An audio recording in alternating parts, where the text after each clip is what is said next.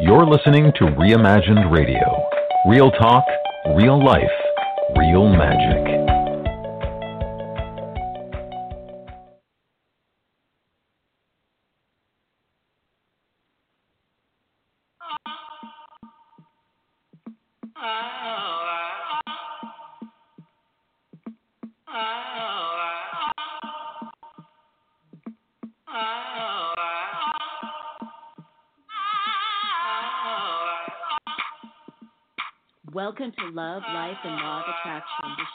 All about helping you find the love you want in your life and loving the life you have right now.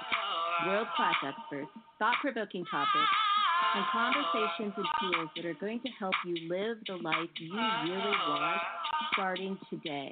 So pour yourself a cup of tea, have a seat, and get ready to join Love, Life, and Law of Attraction.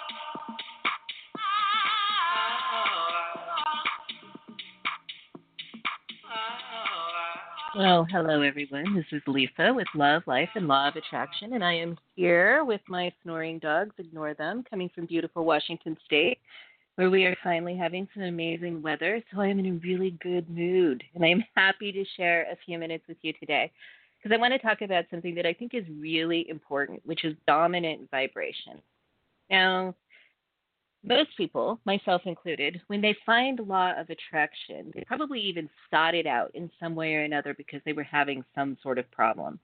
But most people are looking to leverage LOA or deliberate creation to fix something in their lives. I mean, for me, it was money straight away.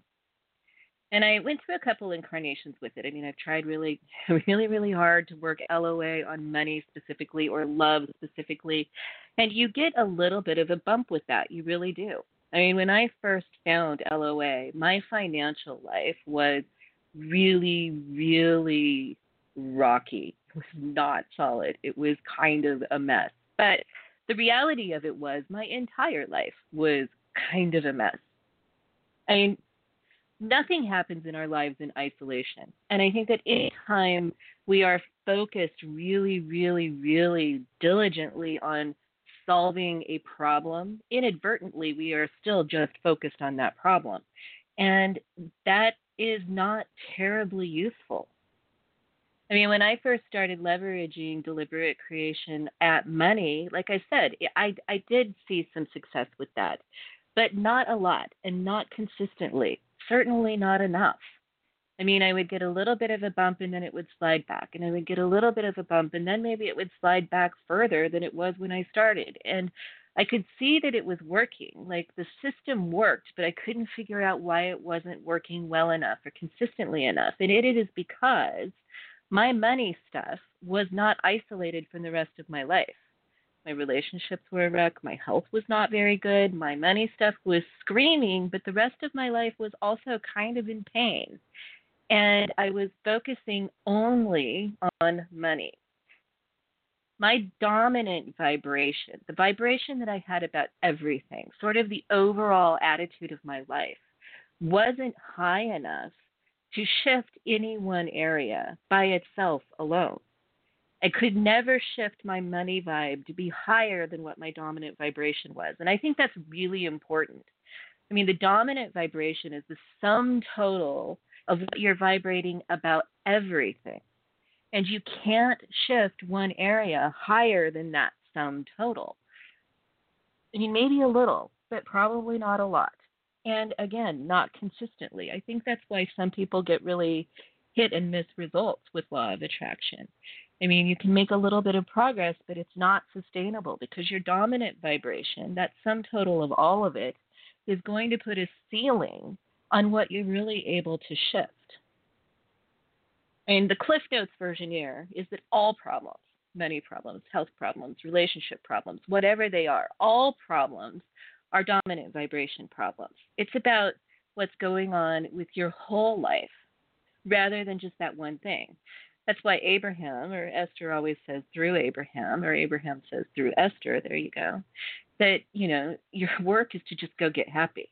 And yeah, that's easier said than done, but it's the truth. Because when you go get happy, that sets your dominant vibration in a much higher place, and happy things can get in in all of the cracks and crevices of your life. They hit all of the major areas of your life.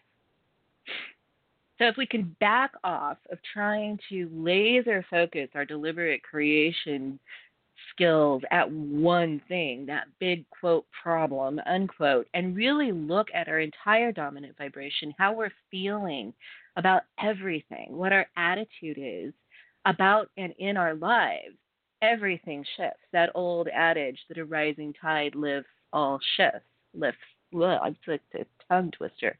The rising tide lifts all ships. And that is very true when it comes to everything that's going on in our lives. So, I want to talk about three ways to rock your dominant vibration today and every day. And these three, a little, these kind of feisty. A couple of them are really feisty. Um, but I think that they have a potential to set you up for an ever increasing dominant vibration that doesn't plateau out. And these are the kinds of things that are easy, well, simple, simple to understand, not necessarily easy to practice. But once you get good at it, once you really master these three things, these are the kinds of things that really move the dial in a big way on your life. So we're going to pause for a quick commercial break. We will be right back to go through those three things. There is no choice in life that will have more impact on your happiness than who you choose to share it with. Everyone wants to find that one big love. However, most people are looking for that love kind of like they would play the lottery.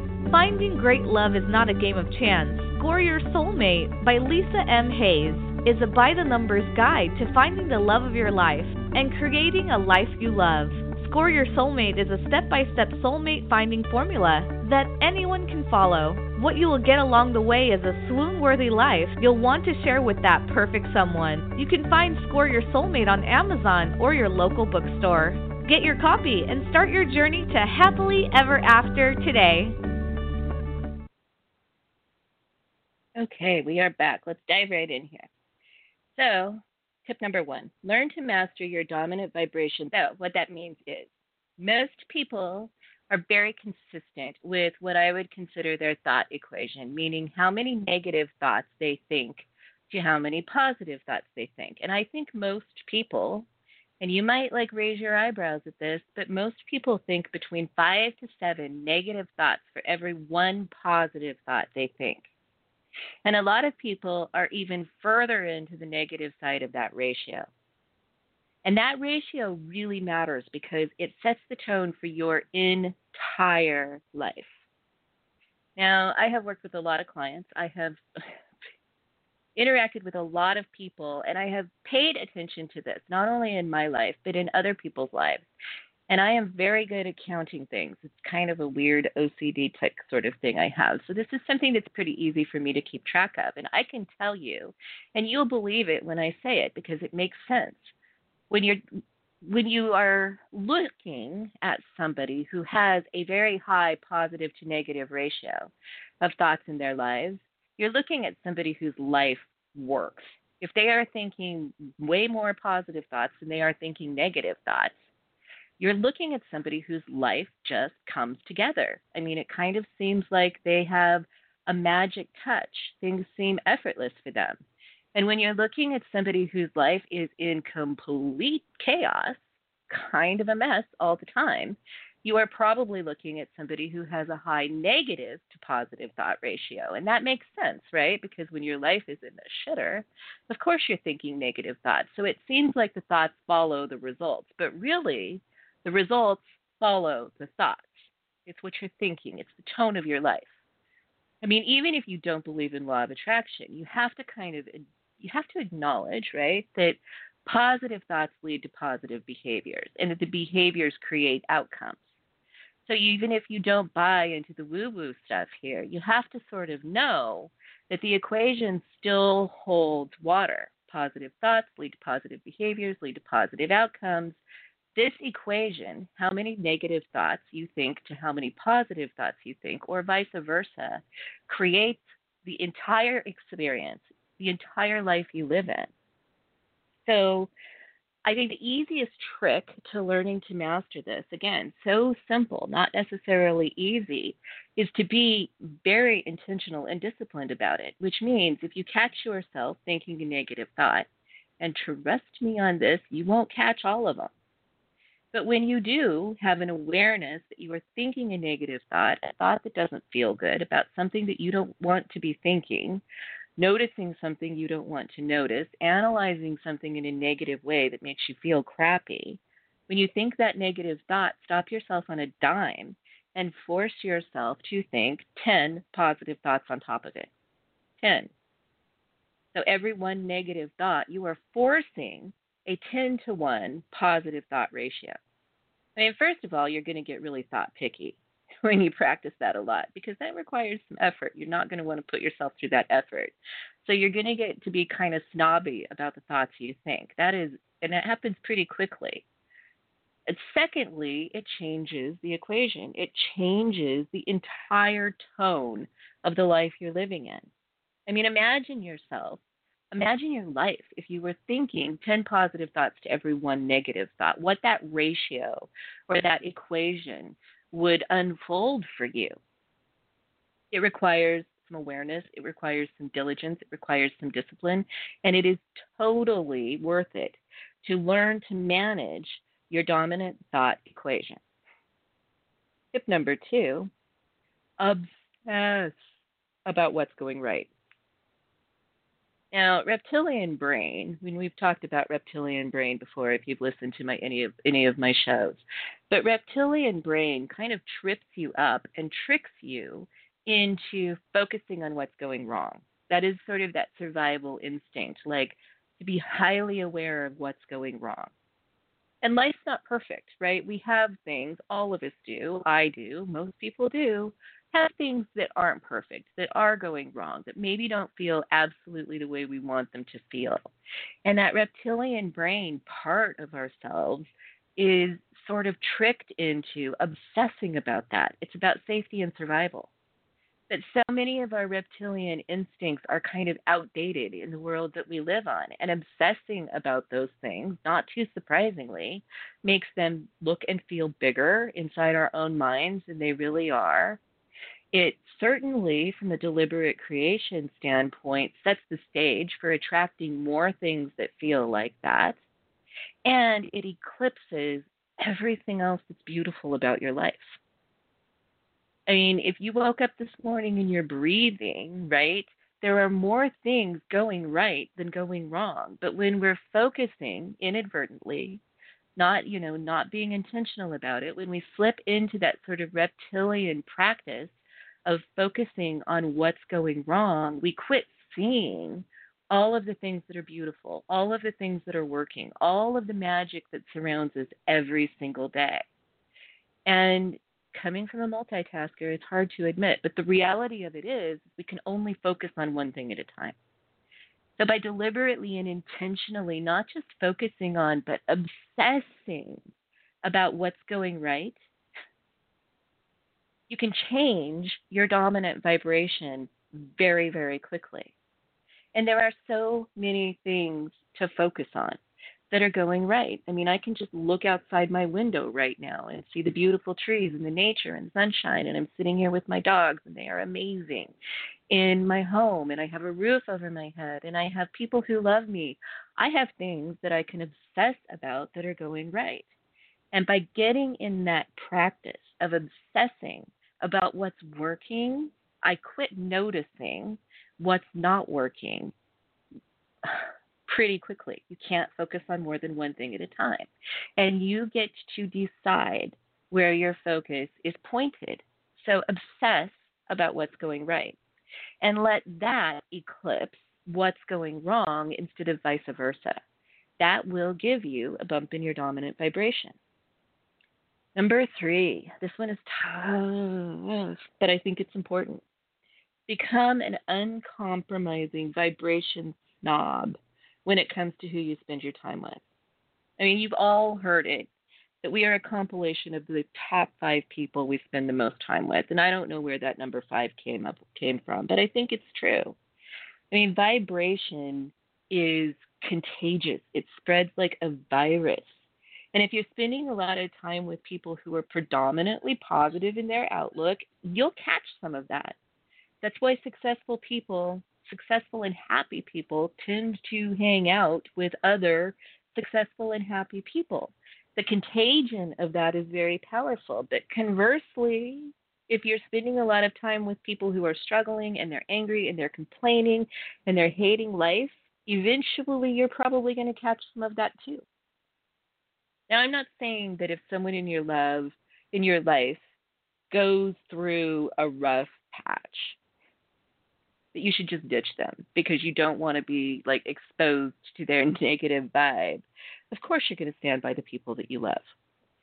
However, I'd be really mindful about like who you hitch yourself to in terms of long-term relationships particularly with people that are always in some sort of struggle. I mean, I've learned that lesson the hard way because I'm a pretty compassionate person. So I have a tendency in my life to like want to be there for people who are going through rough times. But when people who are going through rough times are always in a rough time, that has an impact on my vibration, just like it would yours. And you want to form relationships with people who are where you want to go. And you want to form relationships with people who have what you want to have. And I know that sounds harsh, but it's true. You have to be really careful that you're not defining yourself by continuing to be in relationships that anchor you to your past with vibration that you have grown out of. Relationships are your closest mirror of identity, and they are a predictor of your future. So, by being sort of a vibration snob when it comes to choosing people that you spend time with, you get to kind of control the dials, literally. You're in sort of a control room and you can turn that dial on where you want to go and who you want to be. So, those are my top three tips. I'm going to review them for you. Learn to master your dominant vibration through your thought equation, positive thoughts to negative thoughts. Learn to keep track of that ratio and work it to your advantage. Obsess about what's going right instead of focusing on what's going wrong because you can eclipse your awareness of what's not working by focusing intently and deliberately on all of the amazing beauty in your life and number three, be an uncompromising vibration snob when it comes to who you spend your time with, because your relationships are a mirror of your identity and a predictor of your future. So, if you ever want to get a hold of me, and I would love to chat with you, it's Lisa M, as in Lisa Marie, lisamhayes.com. And big love to you. Have a great week. Everyone talks about self care. No one ever really teaches you how to do it.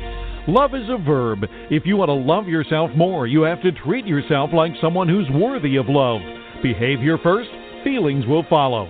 The Self Care Clinic is a free digital course that will teach you to behave your way to self care and self love. You will learn a practical, measurable approach to self care that will save your sanity and might just save your life. Go to www.theselfcareclinic.online. That's www.theselfcareclinic.online. Register for free today.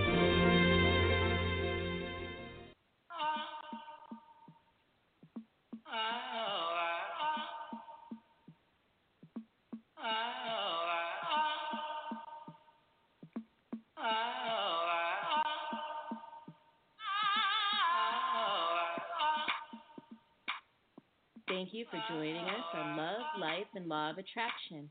We hope you enjoyed the show, and we'll see you back here next week. For more information, you can find me at lisamhayes.com.